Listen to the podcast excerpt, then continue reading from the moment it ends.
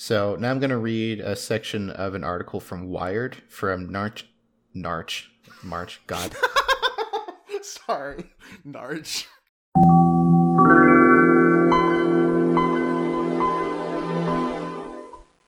Welcome to Tech Tales. I'm Corbin Davenport, I'm Katie Jansen. and today we're talking about two video game emulators called Bleem and Connectix VGS. And Bleem, Bleem is spelled B L E E M with an exclamation mark at the end always. So legally, when I have to talk about it, I gotta yell Bleem. Bleem! Bleem! It's a lot of fun. But these are kind of cool because they're one of the few examples of commercially sold video game emulators. Oh, wow.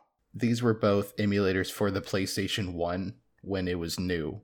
So if you imagine, like, if today you could go to Best Buy or Walmart or something, and on the shelves was a PS5 emulator, that that's kind of like what this was like.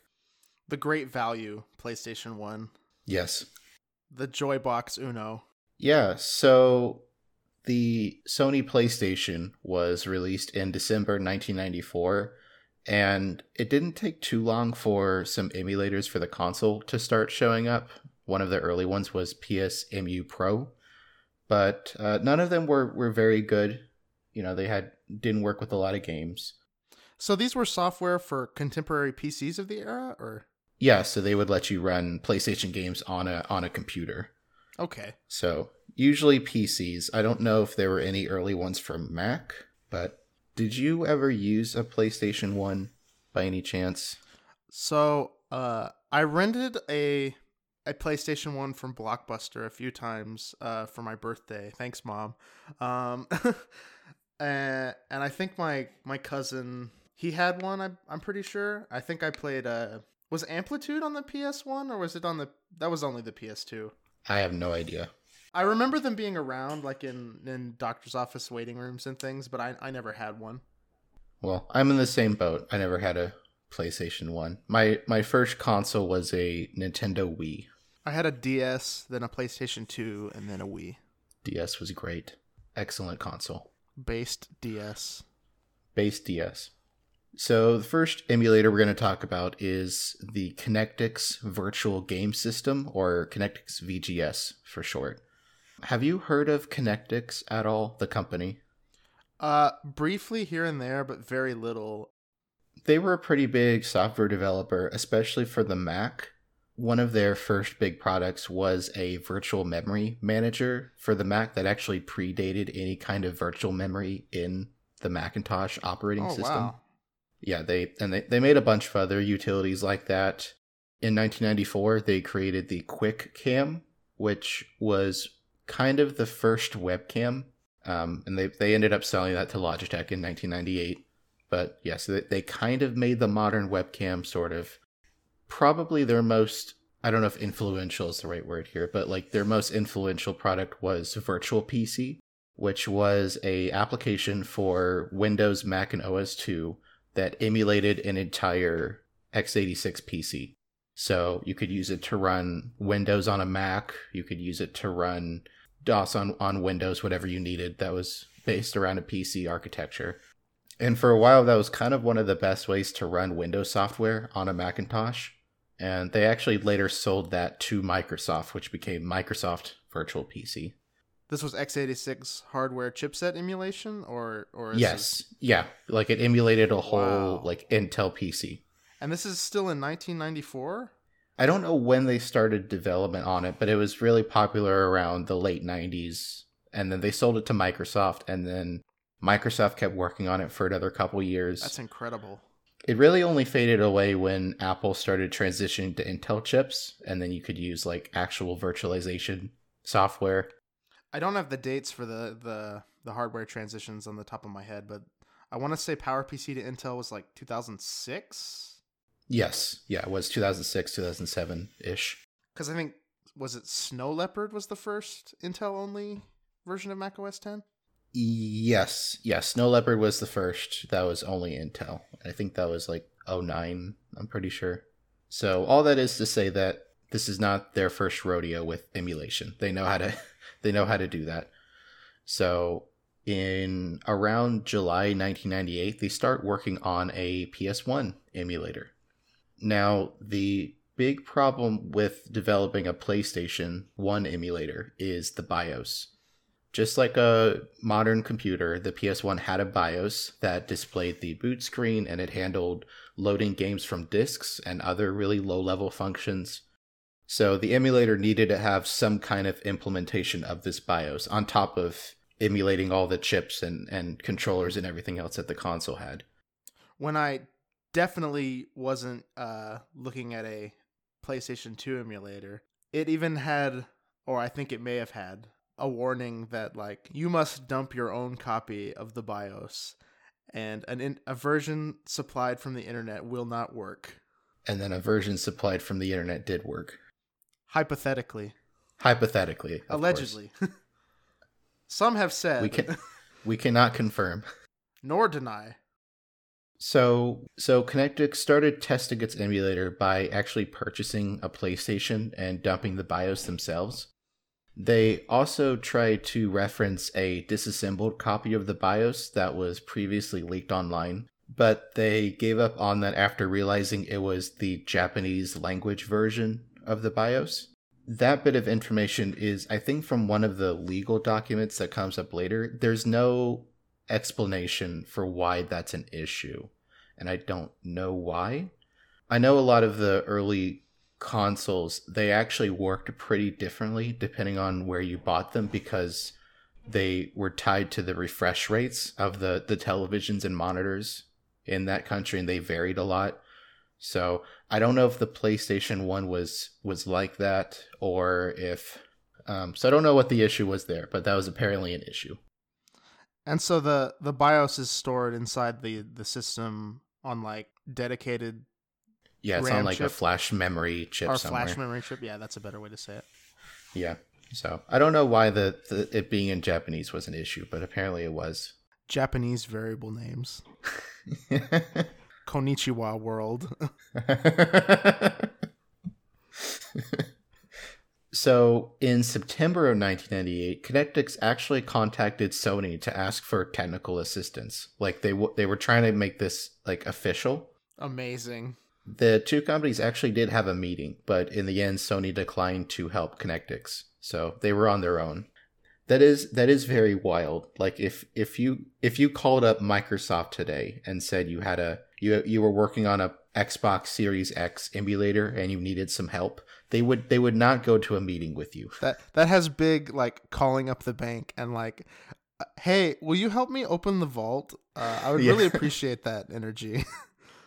so they they kept working on the emulator on their own and finally they actually ended up releasing this in January of 1999 for $49 and the final name was the Virtual Game System or VG or Connectix VGS. So now I'm actually going to read part of their press release from 1999.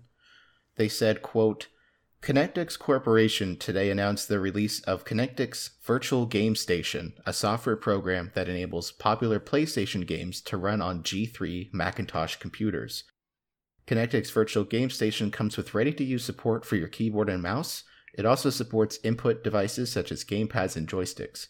Regardless of the device used for gameplay keyboard, joystick, gamepad, or something else the user has the ability to define the functions associated with the various buttons and keys. Roy McDonald, president and CEO of Connectix, said, quote, Connectix Virtual Game Station is designed to enable users to run some of the world's most popular games right on their Macintosh and should significantly expand the gaming possibilities for the Macintosh platform. While the product is not a perfect substitute for the Sony PlayStation console, we believe our customers will be pleased with the experience of using games on Connectix Virtual Game Station on their Macs.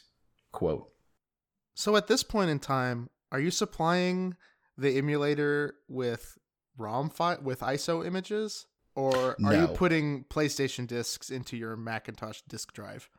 you're putting PlayStation disc into your Mac. That's that's amazing. Yeah, that's we'll we'll get into that a little bit later because that's that comes up with the other emulator too, but that's the main way these companies tried to make this as legal as possible.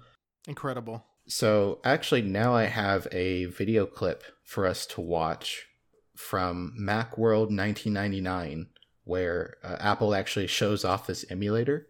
So we get a we get a surprise Steve Jobs appearance in this episode. Already. All right, on three, one, two, three. We're really, really excited about games, and again, our goal is to have the best game machine in the world. Now, this is another game machine. It's the most popular game machine in the world. Wouldn't it be great if, if we could play some of those titles too? Hmm. well, at Macworld today, Connectix is introducing the virtual game station. It is software.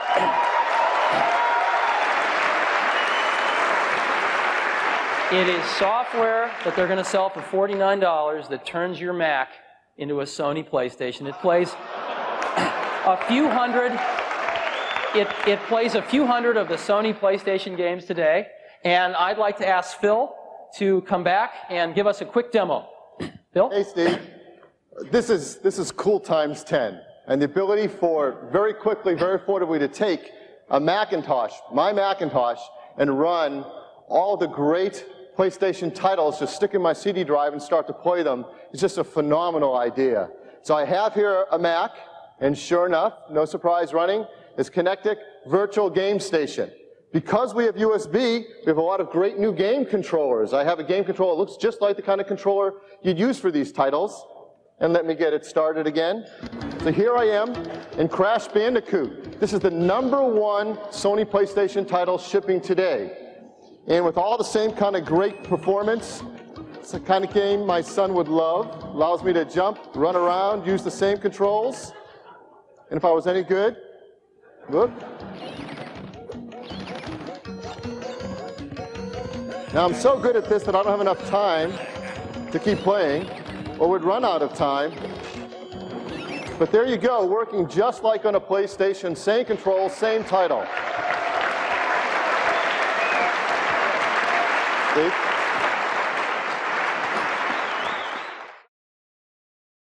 I must say, like, it's a little bit hard to tell with like the the low quality of the video footage itself, but but this is actually a fairly impressive demonstration for being in 1999 looking at this in 2022.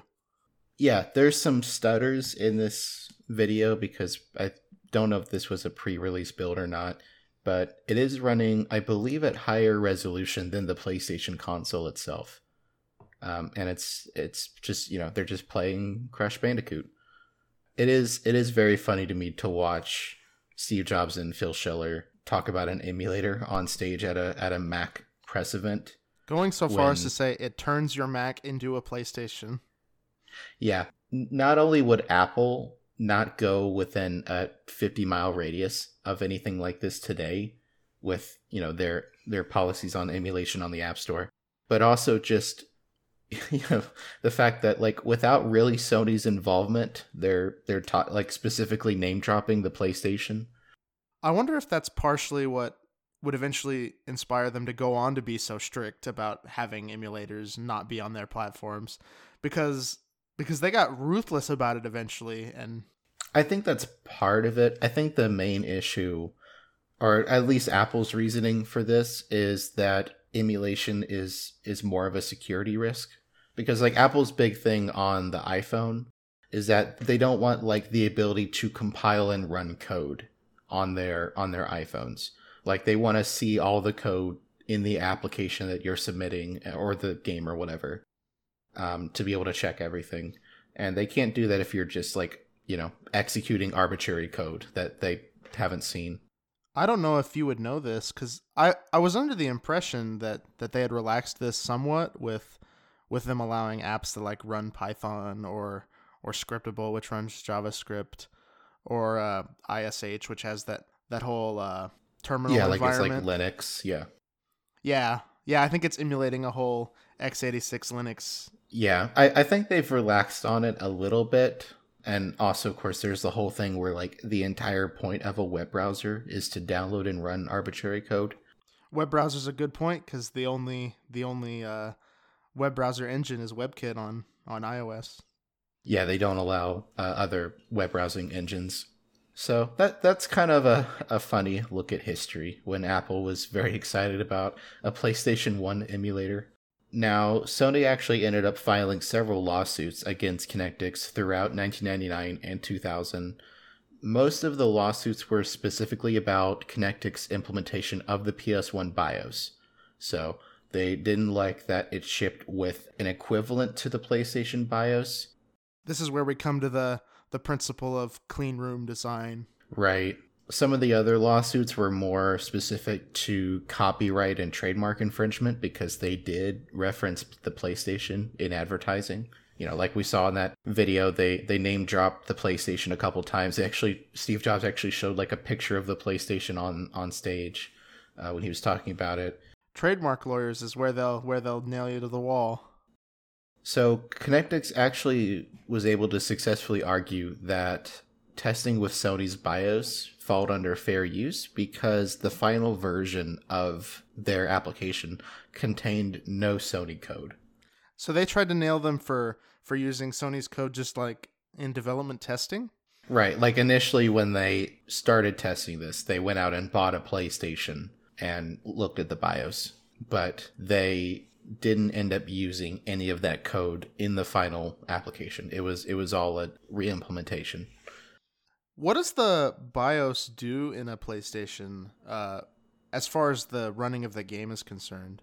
It like initializes the game, like it has like a few low level functions. It reads the game from the disk, and I think it might also be what interacts with like the the save storage because there was like the, So, like the save modules. Yeah, Right, because like the the older consoles didn't even have BIOS mostly, right? Like they just were hardware that performed the operations on the on the cartridges. Yeah, they just like bootstrapped it. In January 1999, we got Virtual Game Station 1.1, which increased the list of compatible games from 100 games to over 150. Big jump. Yeah, very rapidly they're they're adding support for more games. Then a few months later in March 1999, they released version 1.2 and this update actually added support for save files created by Dex Drive, which was a third-party PlayStation and Nintendo 64 memory card reader accessory for PCs. So you could like take your save file from a real PlayStation and like dump the contents to your computer and then play PS1 games on your Mac with that. Because theoretically, the purpose of the of the Dex drive is for like backing up your your save data, or for storing Right. storing Yeah. save data on your hard drive, so you can erase it from your memory card to play other games. But so you could delete your Madden save to play, I don't know, Jak and Daxter or something. I don't. I, I didn't play the PlayStation. yeah. You're like, uh, Angry Birds? I don't know. They had they had Halo on the PS1, right?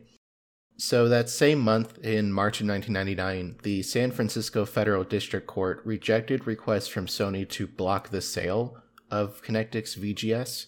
So they tried again to get stores to stop selling this. They were unsuccessful. In March of 2000, Connectix released a Windows version of the emulator for $29 and the Windows version was compatible with PCs that had Pentium 2, Pentium 3, or Celeron processors uh, running either Windows 95 or Windows 98. And there were obviously more uh, Windows PCs than there were Macs, so it was a pretty big uh, opportunity for Connectix here. What was the processor architecture of the PlayStation? Was was it PowerPC? Because are we? It came to Mac first. Was that because of a shared architecture or or some other reason? I believe it mostly came to Mac first just because Connectix was really invested in the Mac They were a specifically. Mac software house. Yeah. Sony and Connectix did keep going back and forth in courts until they reached a settlement in March of 2001. The result of the settlement was that Sony agreed to purchase Virtual Game Station from Connectix, and Connectix agreed to stop selling it at the end of June of 2001. And they said at the time they were going to work together on future emulation technology. I'm not really sure if anything happened there. I don't know if you can keep this in, but that makes me think of how uh, Nintendo purchased uh, the rights to a parody of Super Mario Brothers, uh, so they could bar all distribution of it permanently. Yeah, yeah, this is definitely like a uh, we're we're buying this to kill it situation. Yeah. So that's really the end of Connectix Virtual Game Station. By the time it was discontinued, there were 490 games that were either fully supported or were undergoing compatibility testing.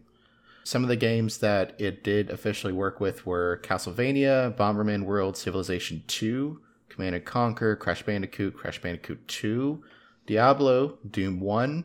I don't know why you would emulate Doom 1 because there is Doom for the Mac, but that's fine. FIFA Soccer 97, Mortal Kombat Trilogy, Need for Speed 3, Hot Pursuit, and Spyro 2. So, like most games you would want to play on the PlayStation 1, you could play through this. 490 is, is definitely a pretty big number. I don't know how that compares to the, the PlayStation's total library, but if you've got the hits, then then that's what you really want. Yeah, and that's that's pretty impressive for an emulator that is in development while the console is still being sold. For sure. Usually usually with emulators that aren't made by large companies, it's usually a few years after console sort of like exits its main lifetime that we start to get really good compatibility.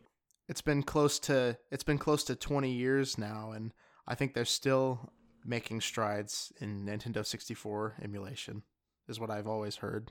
Yeah, Dolphin, the the GameCube and Wii emulator is still under active development. Like they're still rewriting huge chunks of it to make it as compatible as possible.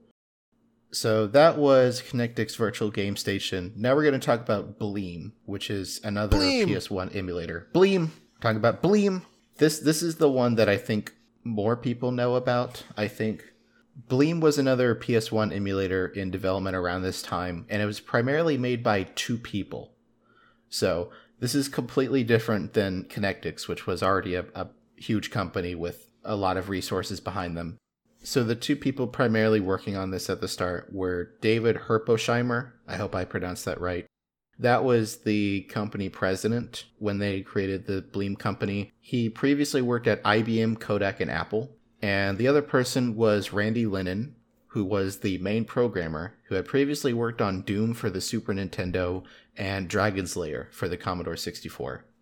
So now I'm going to read a section of a Wired article from March of 1999 that kind of explains what Bleem is trying to do. Bleem. Bleem, they said, quote, a new software emulator that turns Pentium PCs into Sony PlayStations may be challenged in court by the Japanese electronics giant. Like the Connectix Virtual Game Station released in January, the Bleem emulator released on Monday turns a personal computer into a $120 PlayStation game console. Unlike the Connectix product, the Bleem emulator doesn't require a fast new Power Mac G3. Bleem says its emulator will run on older 166 MHz Pentium systems. A demonstration version of the emulator is available from Bleem's website. The full product will be released on April 10th for $39.95. The demo version has a limited resolution, will not save games, has no sound effects, and does not support 3D graphics. David, a partner in Bleem, said, quote, If Sony wants to get litigious with us, it will be very tough. They have a very, very big stick, and they could bludgeon us to death with lawyers if they wanted to. There's not a bit of code in there that Sony can say is theirs. Legally, they don't have a leg to stand on. Quote. Bold claims. Yeah. That same month, Bleem's developer held Bleem? a qu- Bleem. Bleem's developer held a quote Bleemathon quote in Los Angeles, and this is actually when again like showing how small of an operation this is. This is when the developers asked people in the Los Angeles area to visit at, with their like PlayStation game collections, so they could try to nail down testing. And in the end, seven people showed up with a total of 300 PlayStation games. So that's that's pretty good. I have a supremely important question about the Bleemathon. Okay. Does Bleemathon have an exclamation point? N- not that I saw. Uh, if Bleemathon wore an exclamation point, would it be after the M or after the N? Bleemathon. I think it would have to be after the M. It would sound weird, would but that so. that would be grammatically correct. I I agree. So they mentioned in that Wired interview that they think Sony would try to sue them, and they did. But in April of 1999, a federal judge rejected Sony's request for a restraining order to block Bleem from shipping. Sony was trying to keep this from actually being released, and they failed. After this judgment, Bleem made a post on their website. They said, quote, as most of you probably know already, Bleem LLC is the latest addition to the expanding list of defendants in lawsuit brought by Sony over the PlayStation gaming platform. Earlier today, a federal district court judge in San Francisco denied Sony's request for a temporary restraining order to delay the launch of Bleem and Bleem. delivery of your pre orders. So, for those of you who freaked out a little bit when the news broke yesterday, have no fear. We're going to ship and we are working nonstop to get Bleem out the door. Bleem. While today's decision is certainly great news for us and Bleem fans everywhere, Bleem. we can't help but be a little disappointed. Maybe it was naive, but we were actually a bit shocked when Sony chose to pursue this course of action. If you followed Bleem for any length of time, you know that we're big fans of the PlayStation platform. From the get go, our design philosophy has never been to compete with the PlayStation, but to complement the PlayStation by bringing its huge library of quality game software to millions of PC users. Quote. Sure. I mean, like they definitely like weren't trying to compete with the PlayStation because that's where the games were coming from, but they were like it. It would definitely take away PlayStation sales if you could go buy, you know, Spyro and play it without buying the box. I've got to say it's pretty cool that that uh, these judges are striking down these these uh, actions trying to be taken by these big corporations against these small teams. And that Bleem is is like trying to fight it because again, like they're very small operation. They don't have a lot of money for this. That does end up being an issue later on, but for now, they're they're winning. I wonder if this would prove to be a blemish on Sony's legal record. That was good. In April of 1999, Bleem started shipping retail CD discs. So the, the emulator was officially for sale. You could go and buy it. And the final release version was actually really impressive. The emulator used DirectX and hardware accelerated 3D graphics to run PlayStation 1 games at higher than native resolution. So this was using, you know, what was new at the time, which was the DirectX APIs in Windows. So the the PlayStation 1 had a native resolution of 320 by 200 pixels. Bleem supported 640 by 480, 800 by 600 and higher if if your PC could handle it. That is an enormous jump. Yeah. Again, just like Connectix emulator, Bleem was only intended to be used with legal purchase PlayStation games. So you So we're you- still running discs out of the out of the CD Right. drive. yeah, you're you're putting the Bleem disc in, and then you're taking it out once it's loaded, and then you're putting in the PlayStation disc to play it. And then if you're playing VibRibbon, you take that out and put in a music CD. Yeah, you need a whole stack of CDs.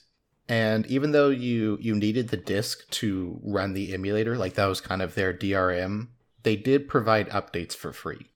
Yeah, that that's always crazy to me when I go and I look back at, at older software, like point updates were charged for. Yeah, so again, like cool people over there at Bleem. Bleem. So at E E3 2000, they actually reveal a different version, which is Bleem for the Sega Dreamcast. More like the Sega Bleemcast. They actually did call it Bleemcast. Oh, really? yeah. good. Good. They should have. Too many times these these projects like don't have the name that you wish they'd have. Like I think of uh when when Destiny 2 came out, I was really like hoping for them to call it Destiny. hmm When uh when Splatoon 2 came out, I was really hoping them for them to call it Splatoon. And and nobody nobody nobody wants to make me happy. I'm I'm glad Bleemcast is the exception. This is this is good. Yeah. Yeah. So, like, just to reiterate, this is an emulator for a video game console running on a different video game console of almost the same era. I think the Dreamcast was officially one generation after the PS1, I think. So are you putting a PlayStation disc into your Dreamcast? Yes. That's Yeah. ah, that's so that, that's such a good image to imagine. Yeah, so just like the PC version, the Dreamcast version could render most PlayStation games at higher than native resolution, and for some games, it could add anti aliasing and bilinear filtering. So the games, again, like some games, not all of them, but some games looked a lot better than they did on the PlayStation. Now, one of the challenges with porting an emulator to a console is that it's at least a console of this time, it's really hard to update that. So, like on the PC, they were releasing updates that improved game support, but they, you know, it, it was kind of hard to like hot patch a, a game in 2000 for a console. So, their plan was to release what they called Bleem packs, which were $20 each. And each of those would support 100 games. Basically, like you would buy one Bleem pack, which was like the emulator. It's not like an add on, like it's the full emulator. And that would have 100 games certified for it. And then they would release another Bleem pack that had another 100 games. For the PC version, they were delivering software updates for free. Were these yes. were these installed over the internet or were they sending you like another CD with No, no, they were downloaded but you still needed the original CD as like the like the DRM basically. So it would check to see if you had actually bought Bleem. So they announced that Bleem Pack strategy at E3 2000, but they actually ended up changing that. They said that it was taking hundreds of hours of work for each game to be emulated properly on the Dreamcast and they had a bunch of people telling Bleem that they didn't want to buy $20 packs that only contained a handful of the games they owned.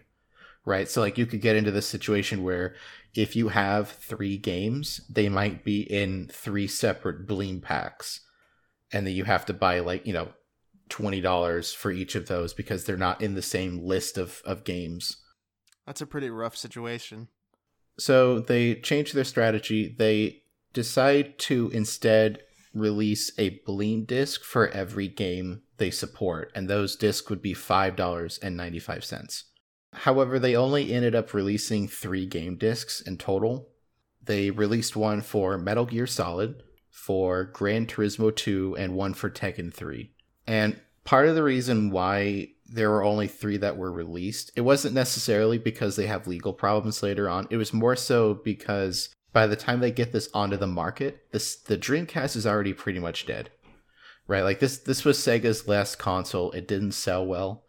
By January 2001, it was officially discontinued after only 3 years on the market. By the time the Dreamcast was discontinued, the PlayStation 2 was already out. So it was it was like this combination of the games people really want to play aren't on the PlayStation 1 anymore after that point and also the number of people using the dreamcast was already pretty small but now it's it's deteriorating so there wasn't a lot of demand for this anymore and then every playstation 2 is fully backwards compatible with the playstation 1 right i think i think they, they might have ripped that out later but I, I, i'm pretty sure that original model was backwards compatible so now I'm actually going to send you a video of someone running Gran Turismo 2 on Bleem for the Dreamcast. So Bleem. you can Bleem. So you can see how it works. Three, two, one, play.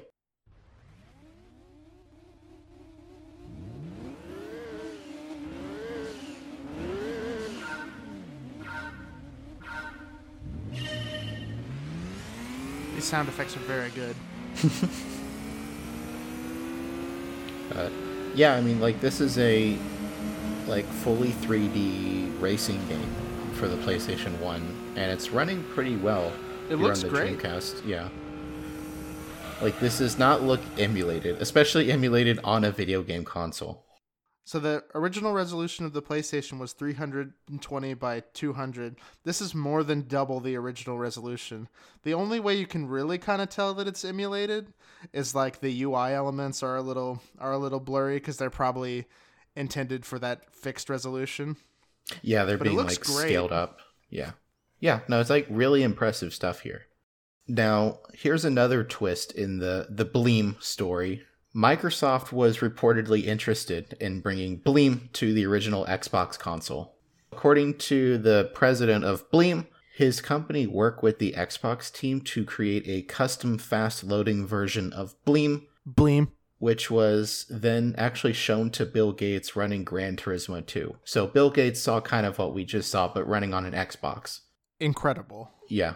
Bleem negotiated with Microsoft for months and supposedly made an offer of $7.5 million for the technology. But Bleem didn't take the offer because their advisors said the technology was worth more around 100 million. Hmm. Yeah, I think More I- bold claims. Yeah, yeah. I, I I think the president probably shouldn't have listened to those people, but yeah. In 2001, Sony slaps Bleem with another lawsuit. This time, they alleged patent infringement, which was the same tactic they used against Connectix in the past.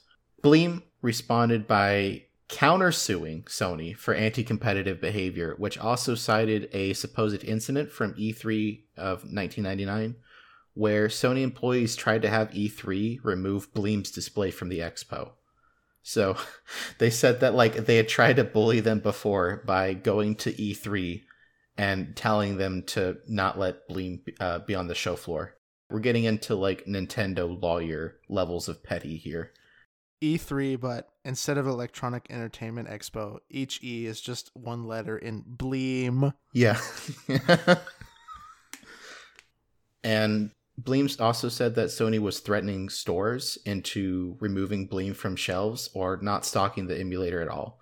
So supposedly Sony was going to stores and saying, "Hey, uh, if you keep selling this, you might not be able to sell the actual PlayStation. Just, just, just letting you know." Judges tend not to look favorably on those kind of like big bully intimidation tactics, which somehow continues not to stop any of them. No. The constant legal actions ended up draining Bleem's funds, and the company was officially shut down in November of 2001. So, Sony just- just won in a war of attrition. yeah, they just sued them out of existence, basically. A sad day. Re- rest, rest in peace, Bleem. Rest in peace, Bleem! Bleem. So that was kind of the end of the emulator. The brand might actually come back. It's not clear. So in January of 2001, a company called Piko Interactive acquired the brand name from the company's former president. Piko Interactive said at the time that they planned to sell officially licensed versions of legacy games from the NES, SNES, Sega Genesis, PS1, and other consoles bundled with an emulator to make them work on modern PCs. You know how uh, GOG sells old PC games kind of wrapped in like DOSBox, like a DOS Yeah. emulator? That it sounds like they wanted to try to do that, but for consoles. And it would all be officially licensed, so they would go to, you know, whoever owns the rights to those games and make sure it's legit. And they said they were also going to try to reach out to independent and homebrew developers to monetize their projects. So, you know, if maybe if someone had made a, a homebrew PS1 game back in the day, they were going to try to maybe sell those. And so, what year is this at this point? This is 2021. Oh, oh, this is recent. Yeah. And and Piko already sells physical copies of games for legacy game consoles, so they're not like completely new to this. But this new online store that would have the Bleem name would be completely digital. So that was announced in January of 2021. As we're recording this in February of 2022, the store is not actually online yet. It's not really clear when or if that's happening. The store is actually at uh, store.bleempowered.com. If anyone. Amazing. Yeah, so oh my god. they're copying like Steam's domain. Introducing the Bleem deck. yeah. It's just a PlayStation 1, but it's it's got like a kickstand. It's Ben Heck's uh, PlayStation Portable. Yeah, I was I was about to say there were like displays you could buy that attached to the top of a PS1 to make it like a laptop Yeah. form factor. That, that I imagine it would be like that. Yeah, so so that's the story of Bleem and Bleem. the less fun to say Connectix virtual game station.